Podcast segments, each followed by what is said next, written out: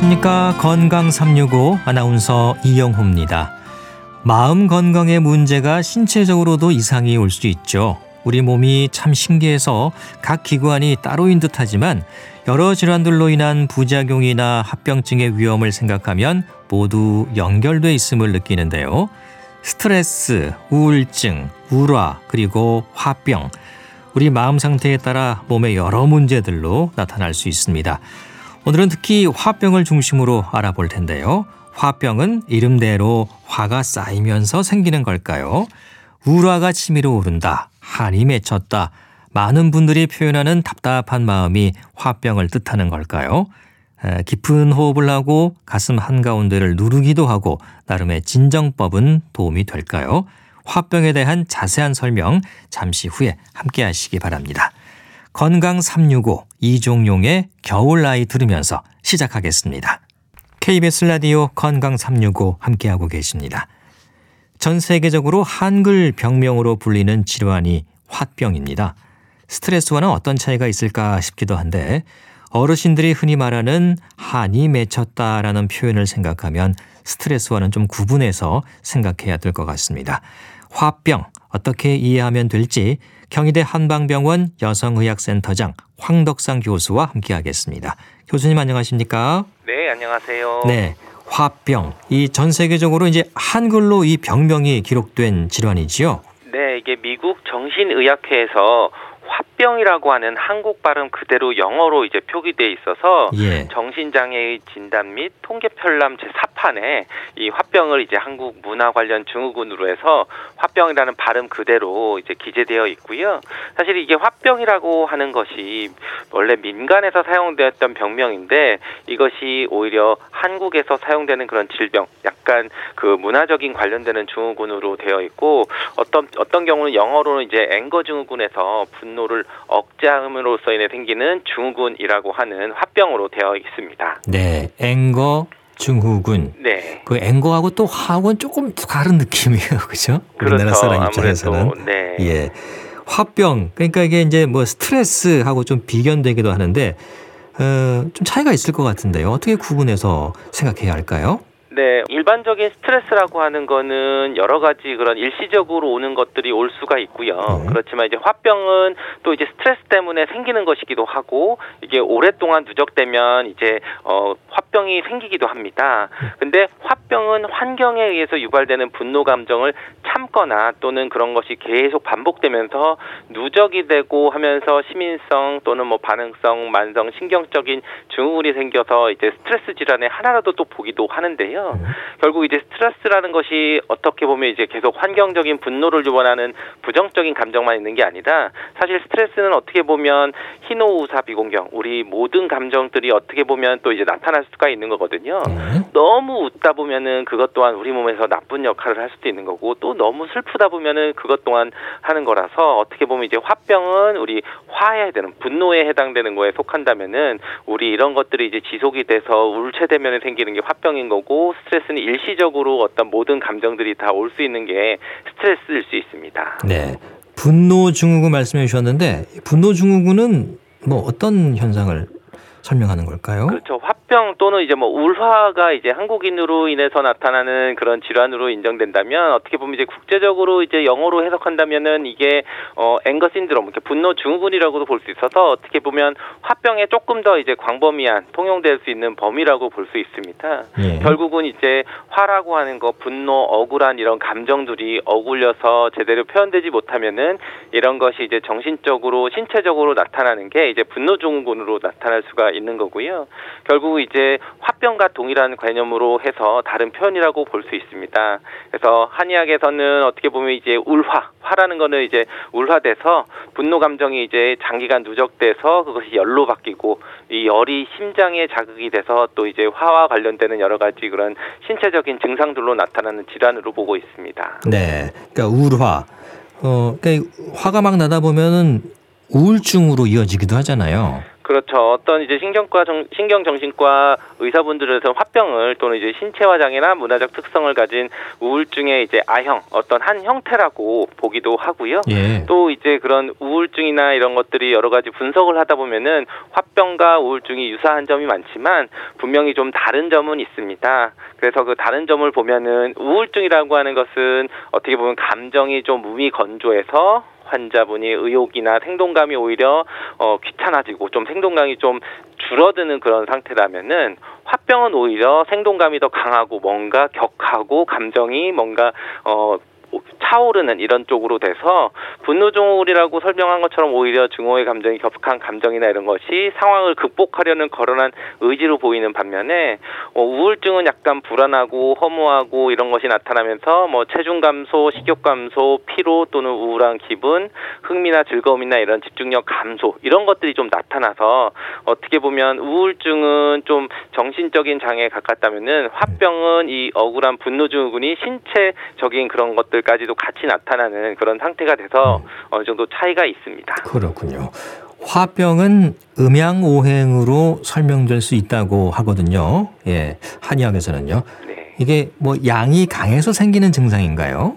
네, 기본적으로 이제 음양 오행이라고 하면은 뭐 한의학이나 동양 철학에서 어떤 자연을 이제 설명할 때 하는 얘기인데요, 예. 이론인데 그 중에서 이제 음과 양이라고 하는 것을 양이 이제 어떻게 보면 불에 해당하는 거고 또 오행으로 봐도 목화 토금수 해서 화기라고 하는 것이 우리 몸의 생체 에너지, 인체 활력을 일으키고 에너지를 공급하게 된다고 하는데 결국 이런 것이 화는 심장을 또 담당하게 되는데 우리 이런 화기가 우리 오장육부에 맞춰서 크게 뭔가 에너지, 크게 분노하고 화가 나고 이런 것들을 쥐, 그 나타나는 것이 바로 이 화, 불의 기운이라고도 보는 거고 이것이 좀 크게 더 문제가 돼서 병적으로 나타나서 오히려 오장육부에 영향을 미치면은 이런 여러 가지 증상, 우리가 화병의 여러 가지 증상들 신체적으로 나타나는 게 오장, 간이 문제가 있어서 한다든지 또는 뭐 신장에 문제가 있어서 한다든지 뭐 폐에 문제가 있어서 한다든지 심장에 문제가 있어서 여러 가지 그런 다른 증상으로 나타나는 그 원인으로 바로 이 음양오행의 화의 이론을 좀 해석하고 있습니다. 네. 불의 기운이네요. 네, 화하니까. 그렇죠. 네, 네, 네.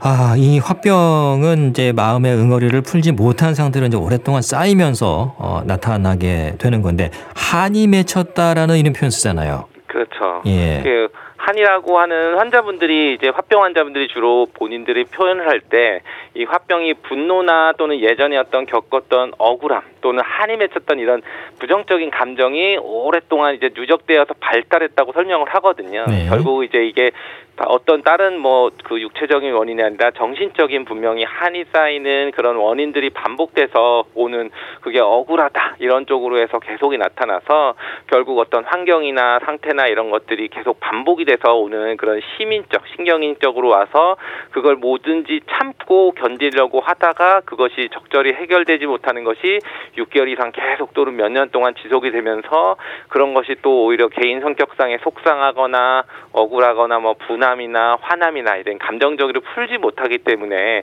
이 화병이 생기는 것으로 보고 있습니다. 예. 병원을 찾는 분들은 제가 화병인 것 같아요. 이렇게 얘기를 합니까? 네, 기본적으로 이제 화병의 원인이 사람 사는 일이기 때문에 어떤 이제 내가 아 예전에 어떤 내가 사기를 당했다든지 또는 예. 어떤 뭐 그 고부간의 갈등이라든지 음, 또는. 시기살이를 오래 했다든지 음. 어떤 이렇게 본인이 좀 억울한 환경들이 오히려 왔다는 것에 대해서 이제 심리적으로 그런 것들을 이제 알고 있고 오는 경우들이 많고요. 그렇지 않 그게들이 이제 반복되고 오랫동안 되면서 여러 가지 신체적으로 나타날 때 화병으로 진단하고 있습니다. 예.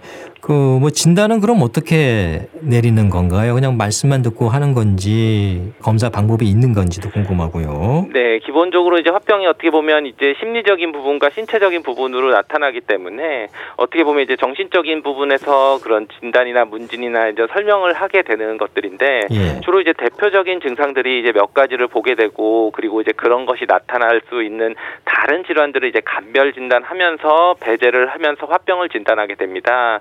그래서 이제 대표적인 화병의 신체적인 증상들이 있는데 네. 이제 가슴이 답답하거나 또는 이제 열감을 많이 호소를 하시고 근데 그 열감이 뭔가 이제 목 위로 치밀어 오른다고 해서 목이나 명치에 덩어리가 뭉친 느낌이 나고 그러면서 또 심리적으로 억울하고 분한 감정이나 또는 마음의 응어리 뭐 이런 것들이 좀 나타나고 이게 어떤 뚜렷한 스트레스가 있었던 그 기- 옛날의 사건들이나 이런 것들이 있었을 경우에 대표적인 신체적인 부분들이 나타나고 그 외에도 여러 가지 다른 또 진단할 수 있는 그런 부분들을 좀 볼 수 있습니다. 네. 그 신체적인 증상과 심리적인 증상을 좀 구분해서 확인을 하는 건가요? 그렇죠. 우리가 화병을 얘기를 할 때 오히려 신체적인 진단과 심리적인 진단에서 핵심 진단들이 있다고 합니다. 그래서 핵심 신체적인 진단은 이제 네 가지 중 세 가지 이상이 나타나야 되는데 예. 그네 가지는 이제 가슴 답답함, 열감, 치밀어 오름, 목이나 명치에 뭉친 느껴지는 덩어리가 이 네 가지 중 세 가지 이상이고요. 그리고 또 핵심 심리 증상이 있습니다. 억울하거나 불안 감정을 자주 느끼거나 또는 마음에 응어리나 한이 있는 이 두 가지 중에 한 가지가 또 있으면 나타나고 그리고 또 이런 신체적인 증상 또 관련되는 것들 신체 증상과 관련되는 심리 증상이 있는데요. 관련되는 신체 증상은 입이 마르거나 목이 마르거나 뭐 두통 어지러움 또는 잠을 잘 못 자고 잘 깨고 가슴 두근거리는 증상의 어떤 기본적인 신체 증상이 또 있고 심리적으로 사소한 일에 화가 자주 났거나 분노를 치밀어 오르거나 삶이 허무하게 느껴지거나 자신이 초라하거나 두렵거나 깜빡깜빡 놀라는 이런 부분들이 좀 두 가지 이상 나타날 때는 또 이렇게 화병으로 진단할 수 있습니다. 예.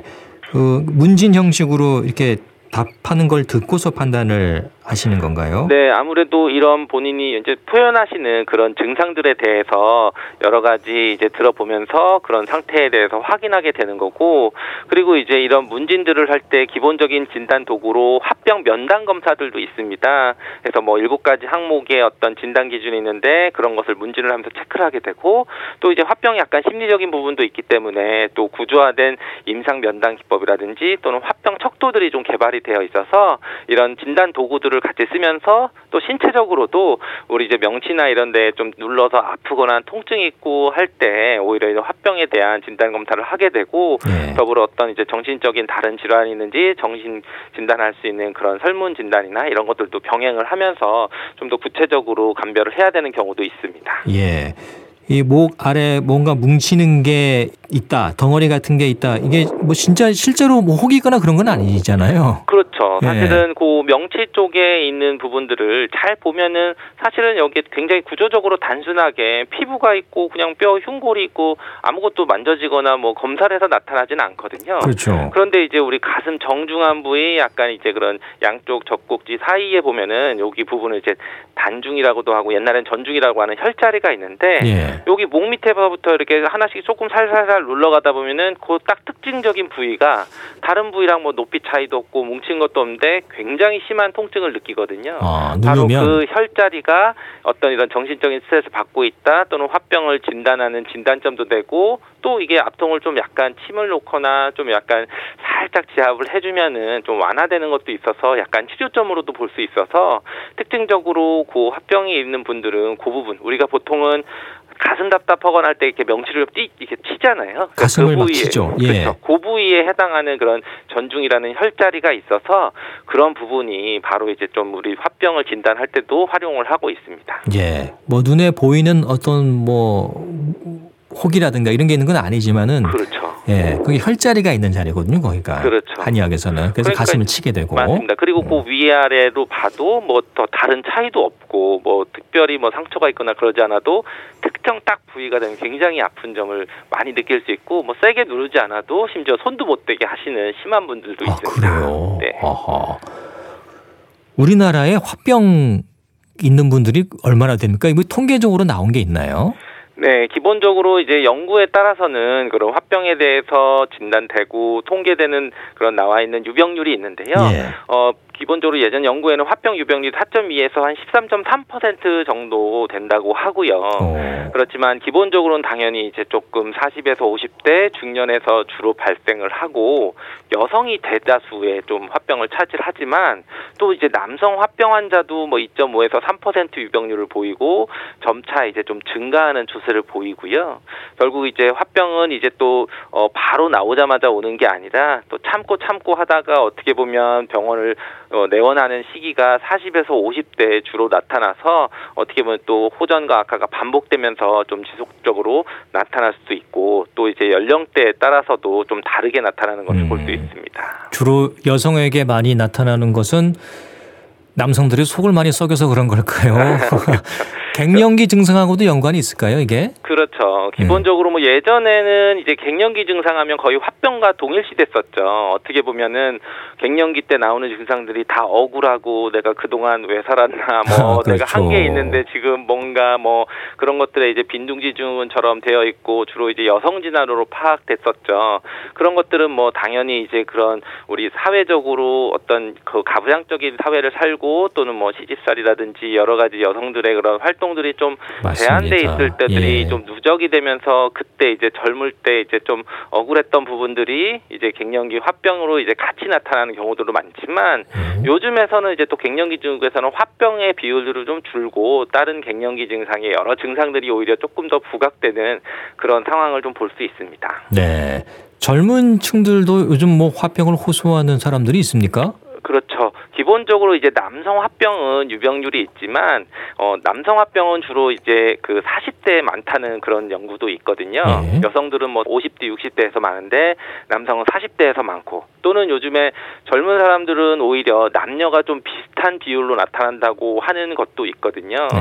결국 이제 40대 남성의 경우는 여성에서 3배가 되지만 10대에서는 거의 남녀가 비슷하게 화병의 증상들이 있다고 하는데 이런 것은 이제 당연히 또 젊은 남성들이 오히려 뭐 학업이 나 취업이나 또는 뭐 군입대나 여러 가지 스트레스나 이런 것들이 현실적으로 이제 겪게 되는 것들이 이제 여성과 어떻게 비슷하게 많이 좀 스트레스를 많이 받고 화병으로 나타나는 것으로 볼 수 있습니다. 네. 젊은 층도 이 화병에는 예외가 없을 것 같습니다. 네. 그 화병으로 인해서 좀 더 위험해질 수도 있을까요? 네, 기본적으로 이제 화병이 나타나는 여러 가지 신체적인 것들이 나타났을 때 특히 이제 가장 그 연관성 있는 질환들이 이제 소화기 질환들이거든요. 특히 이제 어 뭐 스트레스성 위궤양이라든지 또는 뭐 변비와 설사가 오가는 뭐 과민성 장 질환이라든지 또는 아주 좀 심해서 궤양으로 해서 출혈 같거나 장출혈 이런 것들은 굉장히 좀 심각한 문제가 좀 될 수도 어. 있는 거고요. 예. 그리고 또뭐 두통이나 뭐 긴장성 두통, 편두통 이런 것들이 이제 또 원인을 알 수 없이 또 심하게 오는 경우들도 있고 또 이런 것들과 마찬가지로 스트레스 호르몬이 또 과하게 돼서 면역 기능이 항진돼서 뭐 자가 면역 질환이 생길 수도 있고 또 심혈관 계통 질환이라든지 또는 뇌혈관 질환이라든지 이런 좀 치명적인 위험도 있기 때문에 어떻게 보면 화병을 참기보다는 미리 어, 진단을 하고 좀 적절한 치료를 받는 것이 좋습니다. 예. 화병으로 고생하시는 분들하고 그 한의학의 체질하고도 연관이 있습니까? 네, 기본적으로 화병에 대해서 그 체질적으로 나타나시는 분들이 이제 연구를 해보면은 예. 어떻게 보면 이제 주로 뭐 어떤 사상 체질에 이렇게 나타나는 것보다는 우리나라 전통적으로 좀 잘 참고 화를 좀 내서 표현하기보다는 속으로 이제 그 내가 참으면서 혼자 해결하는 분들이 좀 더 이제 어 화병을 좀 많이 나타날 수가 있고요. 그리고 이제 소극적으로 좀 나타나는 사람들 이런 분들이 좀 어 화병에 대해서 다 나타날 수 있는데 근데 이제 물론 그런 환경이나 여러 가지 그 스트레스가 오래되는 그런 원인에 따라서는 외향적인 사람들이 오히려 그걸 밖으로 표출을 못하기 때문에 음. 다른 형태로 나타나고 그런 증상들이 다를 때는 한의학 변증도 다르게 봐서 이렇게 그 치료를 하고 있습니다. 네.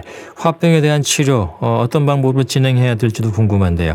어, 이 증상을 보고 그 증상에 대한 치료가 먼저 이루어지는 건가요?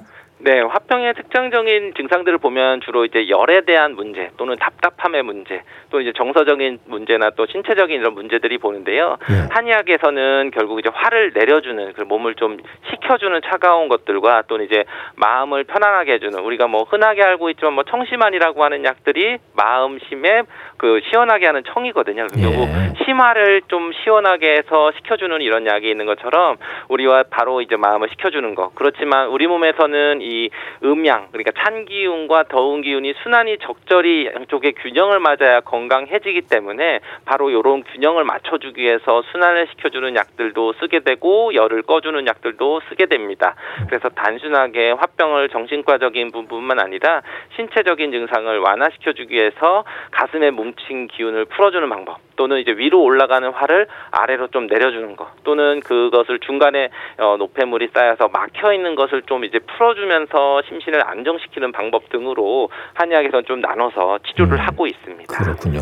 뭐 침을 맞는다거나 뜸을 뜬다거나 이런 방법도 혹시 있나요? 네, 침이 화병이나 이런 거에 좀 많이 쓰는 그런 것이 침뜸이고요. 예. 결국 이제 침이라고 하는 것이 가장 이제 효과가 있는 부분이 뭐 진통 효과를 많이 생각을 하시지만 침이라고 생각하는 것이 그 진통 효과도 어떻게 보면 이제 막힌 것을 터, 풀어주고 어, 단단해지는 것을 조금 이완시키는 그런 효과가 분명히 있거든요.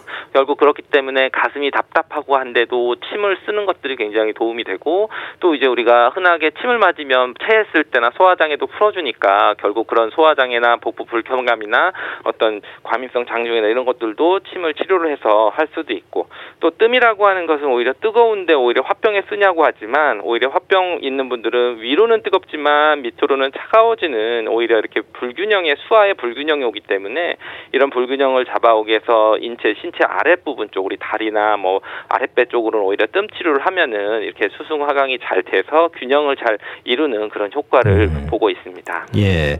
어, 한약이 처방된다고 말씀해 주셨는데 증상에 따라서 처방되는 약제가 좀 다른가요? 어떤 약제가 처방됩니까? 네, 뭐 처방들을 다 말씀드리기보다 어떤 약제를 주교적으로 말씀드리면은 결국 우리가 이제 막힌 것을 뚫어주고 기를 잘 돌리게 하는 것으로 가는 경우기 때문에 기혈의 통로에 담음이라고 하는 찌꺼기가 있으면은 그것을 이제 없애주는 바나나 진피 같은 약제를 쓰고 또 기운이 너무 없는 경우는 당기나 숙지향이나 이런 것들로 해서 기운을 보충해 주는 것도 쓰고 마음이 불안하거나 초조한 경우는 또 이제 백복신이나 원지 석장포 등처럼 마음을 좀 안정시켜 줄 수 있는 약제를 좀 가감을 하면서 그런 변증에 따라서 치료를 하고 있습니다. 네, 순환을 잘 되게끔 해주고 또 균형을 잘 맞추는 게 네, 예, 또이 처방의 핵심이 될 것 같습니다. 어, 좀 스스로 이렇게 화를 가라앉히는 방법이 있을까요? 네, 기본적으로는 우리가 지압을 좀 볼 수도 있는데요. 지압법이요. 네, 어. 아까 말씀드린 이제 전중혈, 단중혈, 이제 가슴 명치 쪽 중앙에 양쪽 젖꼭지 사이에 어떻게 보면 이제 단단한 단중혈이라고 있는데 이런 부분들이 이제 진단점도 되지만 그 부분을 이제 뭐 가볍게 눌러줘서 지압을 해주는 게 오히려 좀 효과적으로 화병을 내리거나 이런 부분을 내려주는 침자리도 되고 지압자리도 될 수가 있고요. 그리고 우리가 화기를 담당하는 것은 이제 손바닥 중앙, 손바닥 중앙에 이제 소부열이라고 하는 자리가 있는데 예. 이 자리가 또 심장에 화를 꺼주는 거기라서 어떤 소부열 자리는 설명드리기 어렵지만 이제 손바닥 중앙을 이제 손바닥 중앙. 꼭꼭꼭꼭 눌러줘서 아, 예. 그 손, 손바닥 중앙에 있는 뼈 사이사이를 좀 꼭꼭 눌러주면은 거기에 이제 소부열이나 노궁열이나 하는 자리들이 있는데 그런 것들도 좀 긴장되는 것을 좀 풀어주고 오히려 화를 내려줄 수가 있는 자리이기도 합니다. 예. 이 화가 치밀을 때 보통 뒷목을 잡거나 뭐 목을 누르는 경우도 있잖아요. 네. 뭐 그런 지압법은 도움이 될까요? 뭐 그런 것도 이제 당연히 도움이 되고 어쨌든 기본적으로 우리가 목 뒤를 잡을 때는 풍지혈이나 뭐 이런 자리들은 그 바람풍 오히려 그 외부에 있는 찬 기운이 들어오거나 하는 것들을 하는데 또 열이 쌓이면은 그런 것이 어떻게 보면 굴뚝을 막는 효과가 있어서 그런 굴뚝을 막으니까 열이 더 터져 나가게 되는 거잖아요. 예. 그렇기 때문에 그런 부분들을 좀 긴장된 거를 풀어주면서 잘 지압을 해주거나 눌러주는 것도 어떻게 보면 이제 좀 뭐 머리로 되는 긴장도 풀어주면서 일시적으로 화가 오르는 것을 조금 완화시킬 수도 있습니다. 네. 또 화가 쌓인 분들을 보면 길게 한숨을 쉬는 경우도 있잖아요. 하 하고 이렇게 네. 이런 호흡법이라는가 그런 것들도 도움이 될 수 있을까요? 네, 맞습니다. 그런 어, 화병에 대해서 어떻게 보면 이제 그런 한숨을 쉰다고 하는데 예. 한숨을 쉬는 게 그 행위 자체를 보면 어떻게 보면 이제 횡격막부터 우리 흉곽에 있는 그런 그 갈비뼈 사이 사이에 있는 그런 그 인터코스ալ 그 근육이라고 하는 그런 부분들을 이완시키는 것들이거든요.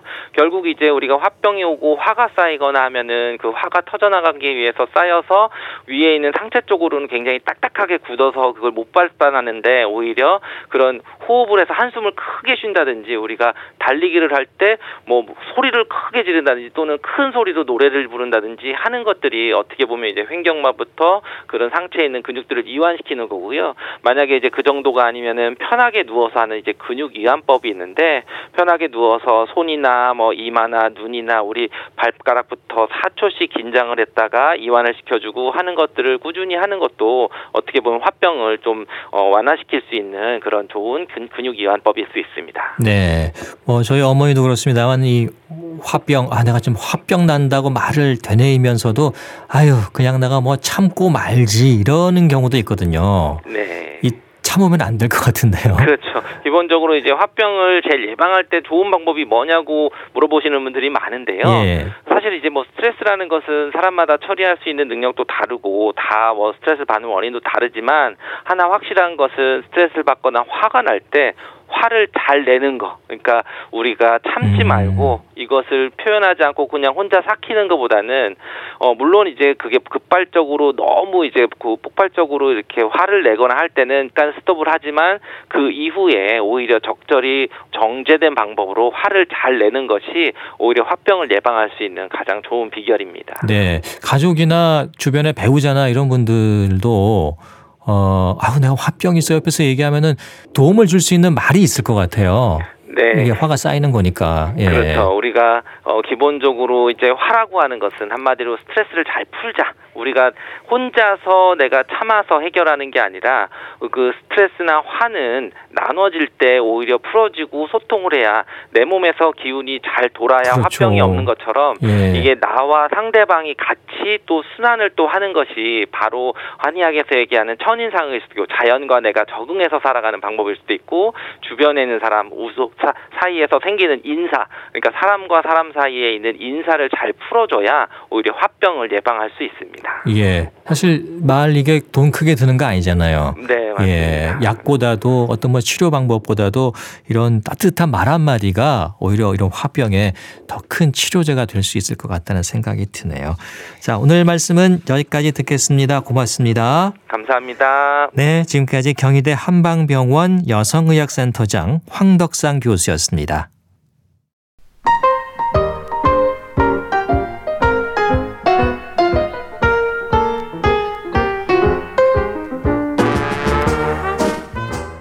건강한 하루의 시작.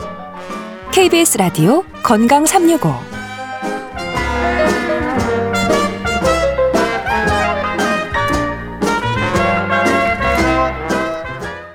KBS 라디오 건강 365 함께하고 계십니다. 주말의 건강 책 정보 북컬럼니스트 홍순철 씨 오늘도 함께하겠습니다. 어서 오십시오. 네, 안녕하세요. 네.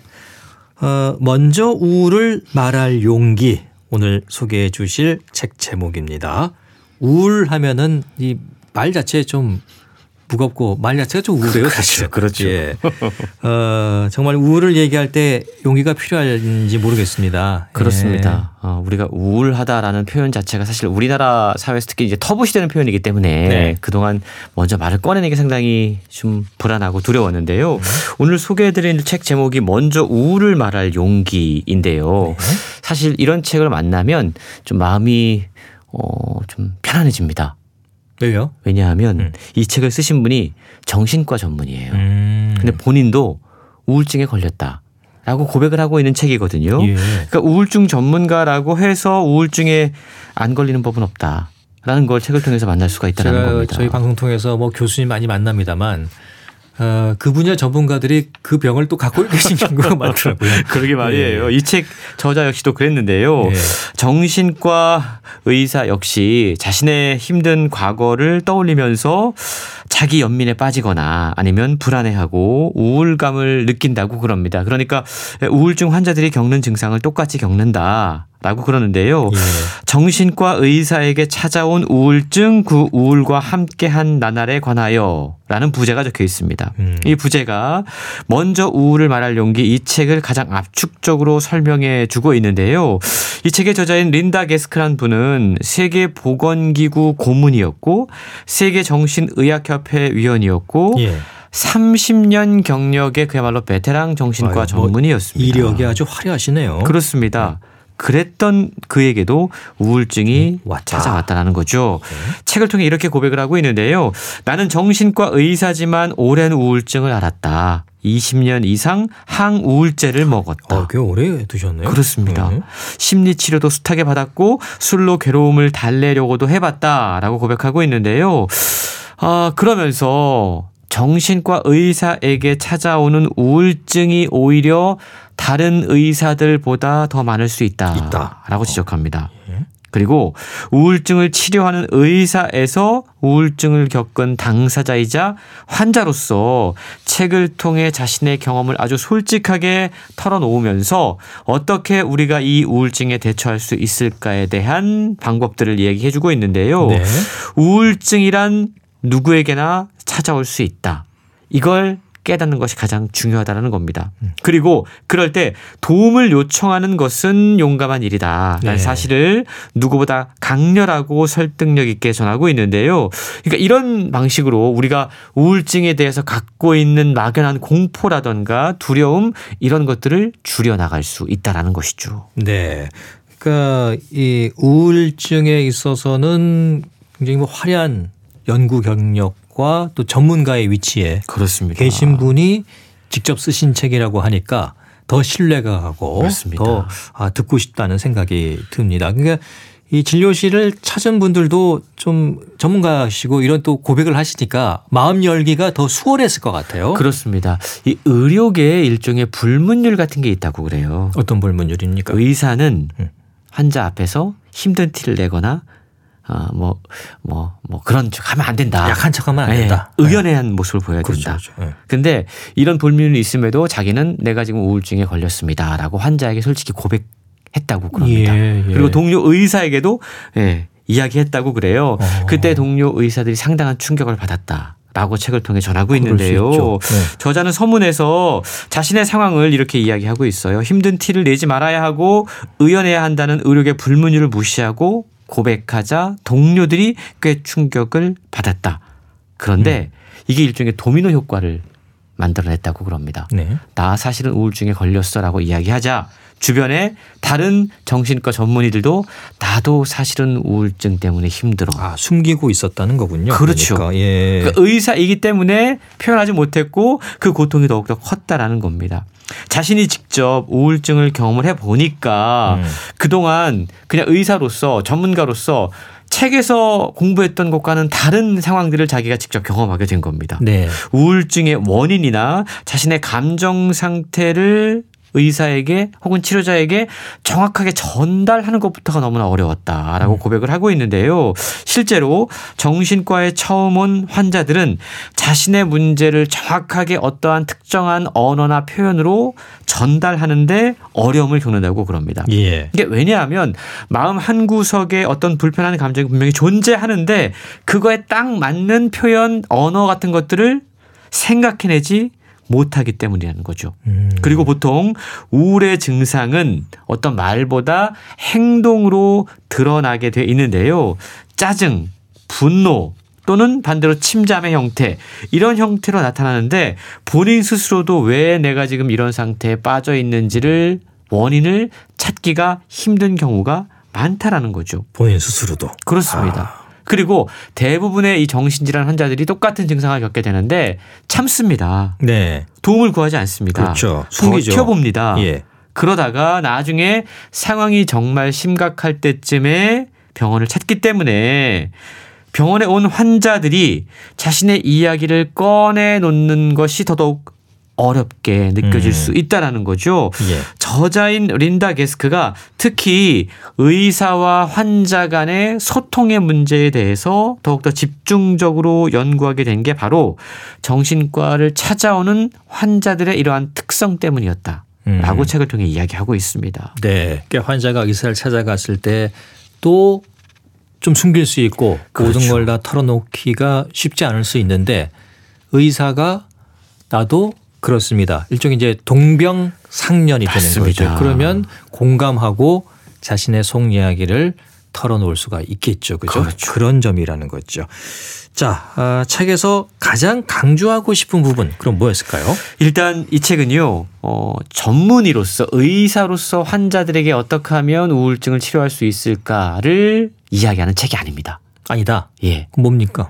자신의 경험을 이야기하는 책이에요. 경험을, 그렇죠. 의사로서 그러면서 음. 환자로서 우울증에 빠지니 이러이러한 증상이 나오더라. 그리고 나는 어떠한 과정을 통해서 그 과정을 조금씩 극복해 나가고 있다. 예. 그러니까 공감할 수 있는 방식으로 그런 언어로 쓰여졌다라는 거죠.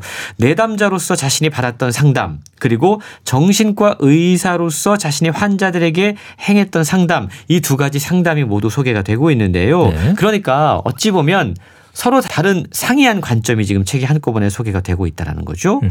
상담이 과거와 현재 그리고 의사와 환자 사이를 오가면서 진행되는 것을 확인할 수가 있습니다.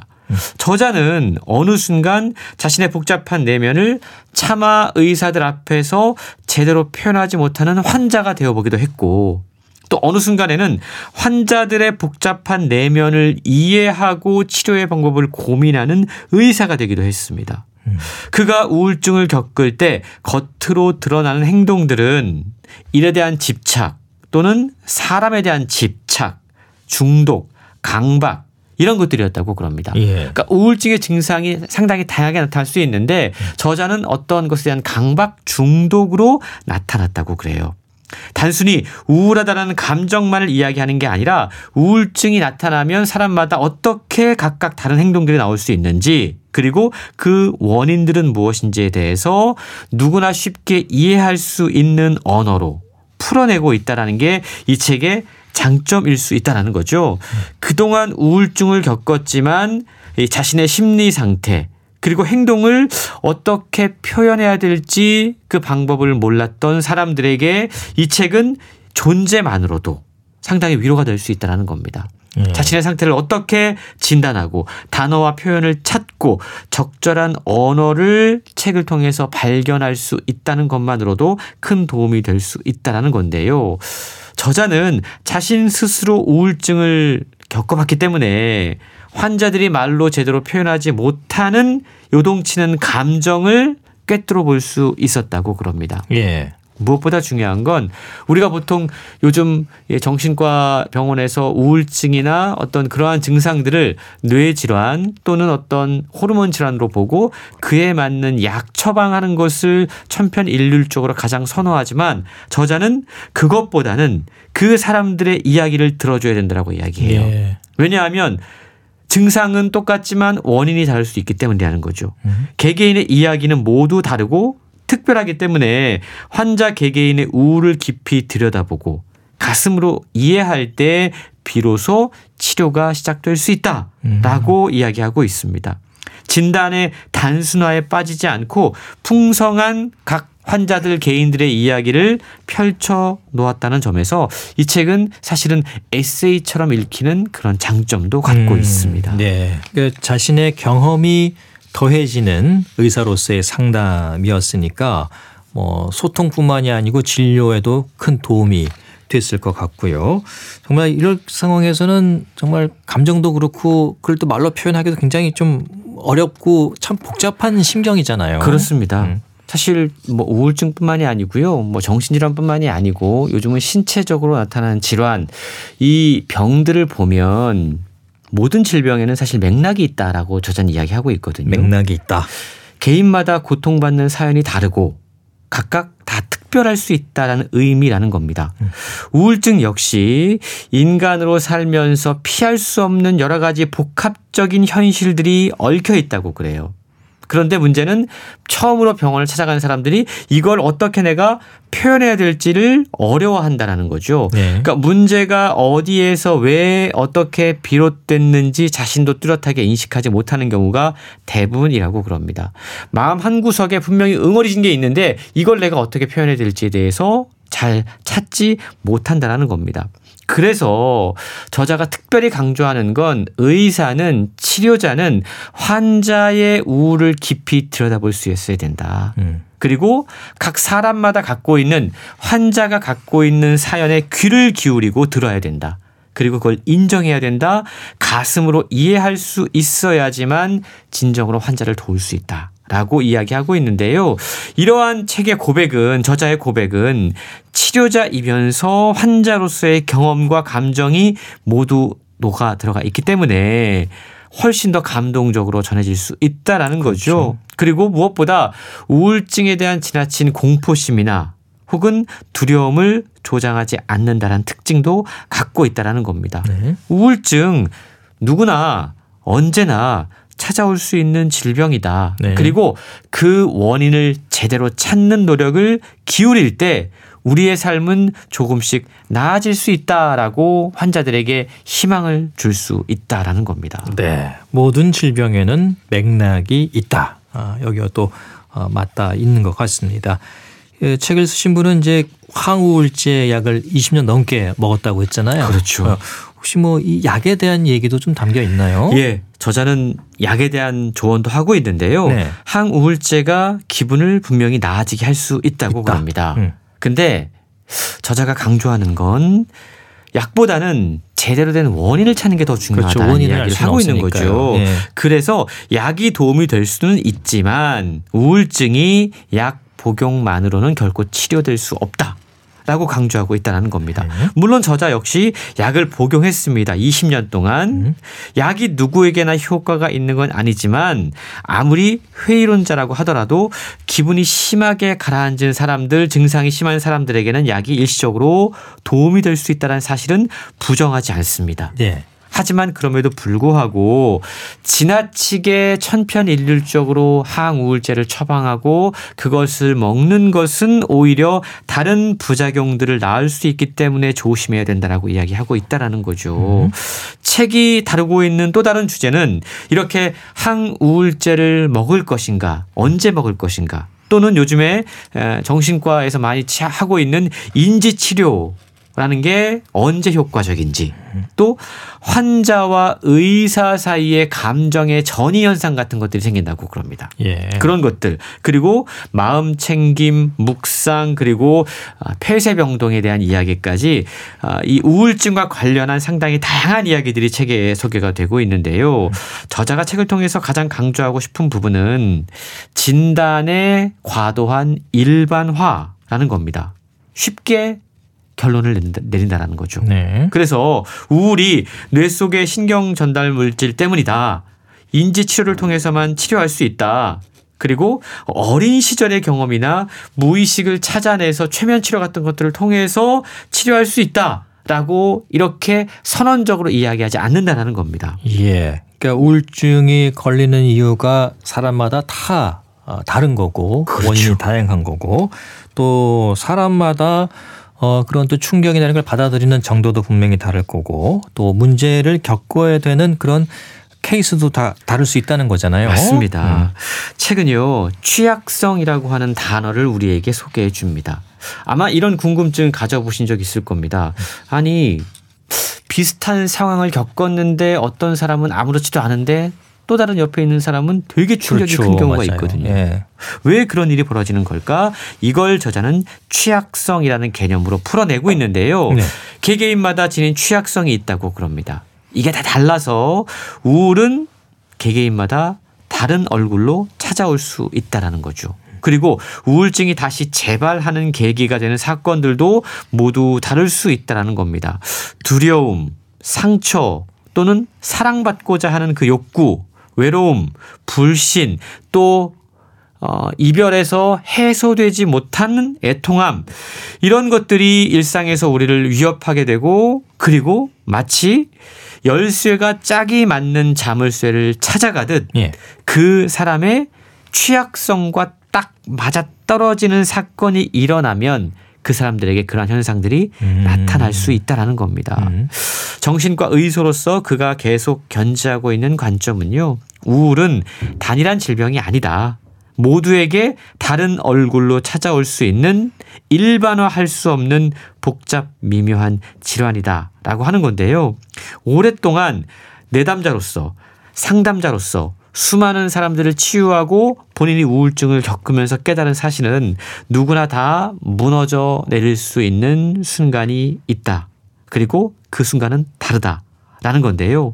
고독 때문에, 상실 때문에, 외로움 때문에, 사랑 때문에, 불안 때문에 우울을 마주하는 순간은 다 다를 수 있다라는 겁니다. 그래서 환자를 치료할 때 그 사람이 갖고 있는 취약성이 어떤 부분인지 그걸 먼저 파악하고 그것들을 왜 그것들이 그 사람들을 무너지게 만들었는지 요걸 발견하는 것이 가장 중요하다라고 설명하고 있습니다. 네. 누구에게나 다 취약성은 또 있을 수 있는 거고요. 어, OECD 국가 가운데 우리나라가 자살률이 가장 높고 또 이 정신질환 관련해서 또 유병률도 아, 상당히 높은 것으로 알려져 있지요. 정신건강 의학과 전문의가 또 쓴 책이고 자신의 경험을 또 바탕으로 쓴 책이기 때문에 더 가깝게 다가올 수 있을 것 같습니다. 그렇습니다. 저자는 영국 분인데요. 예. 한국의 상황을 지적하고 있습니다. 한국 얘기합니까? 말씀하셨던 아하. 그 부분이요. 예. 한국의 자살률이 경제협력개발기구에서 가장 높다. 책에 이 부분을 지적하고 있습니다. 그만큼 지금 가장 한국이 취약하다라는 거죠. 예. 한국을 비롯한 세계 여러 지역에서 정신 질환에 대한 편견이 아직 도 상당히 강하다라는 맞습니다. 부분도 지적하고 있는데요. 그러면서 난 괜찮다라고 버티지 말고 자신에게 맞는 의사나 전문가를 적극적으로 찾아서 조언을 구하는 것이 필요하다라고 이야기합니다. 이 표현이 저는 되게 가슴에 와 닿았는데요. 우울증은 마치 벌레가 사과 속을 파먹듯이 우리 영혼 속을 파먹는다고 그럽니다. 음. 자아 정체감을 좀 먹고 결국 살아갈 이유를 빼앗는다라는 거죠. 물론 전문가를 찾아서 의학적인 도움을 받는 것도 중요합니다. 하지만 그것 역과 동시에 자신이 어떤 노력을 기울이는 것 역시 우울증 치료에 필수적이다. 라는 점을 최근 이야기하고 있는데요. 네. 문제가 무엇인지 스스로 자각을 하고 또 나름대로 내가 지금 어떤 나쁜 습관이나 나쁜 생각을 하고 있다면 그것들을 다스릴 수 있는 방법을 찾는 것이 필요하다. 명상, 마음 챙김, 종교, 저자 역시도 자신의 경험을 토대로 이러한 것들이 큰 도움이 됐다라는 사실을 밝히면서 무엇보다 누군가와 진정으로 마음을 나누고 대화를 할 수 있다는 것 그것만큼 우울증 치료에 가장 효과적인 치료제는 없다 라고 네. 이야기하고 있습니다. 네. 뭐 우울한 감정은 누구나 조금씩 다 가질 수 있고 그게 또 심각할 수도 있고 뭐 그런 그렇죠. 경우가 있겠습니다만 오늘 소개해 주신 먼저 우울을 말할 용기는 한 번쯤 누구나 한번 또 접해 봤으면 좋겠다라는 생각이 드는 책이었습니다. 자, 북칼럼니스트 홍순철 씨와 함께 했습니다. 고맙습니다. 고맙습니다. KBS 라디오 건강 365 김경호의 나를 슬프게 하는 사람들 들으면서 모두 마치겠습니다. 아나운서 이영호였습니다. 고맙습니다.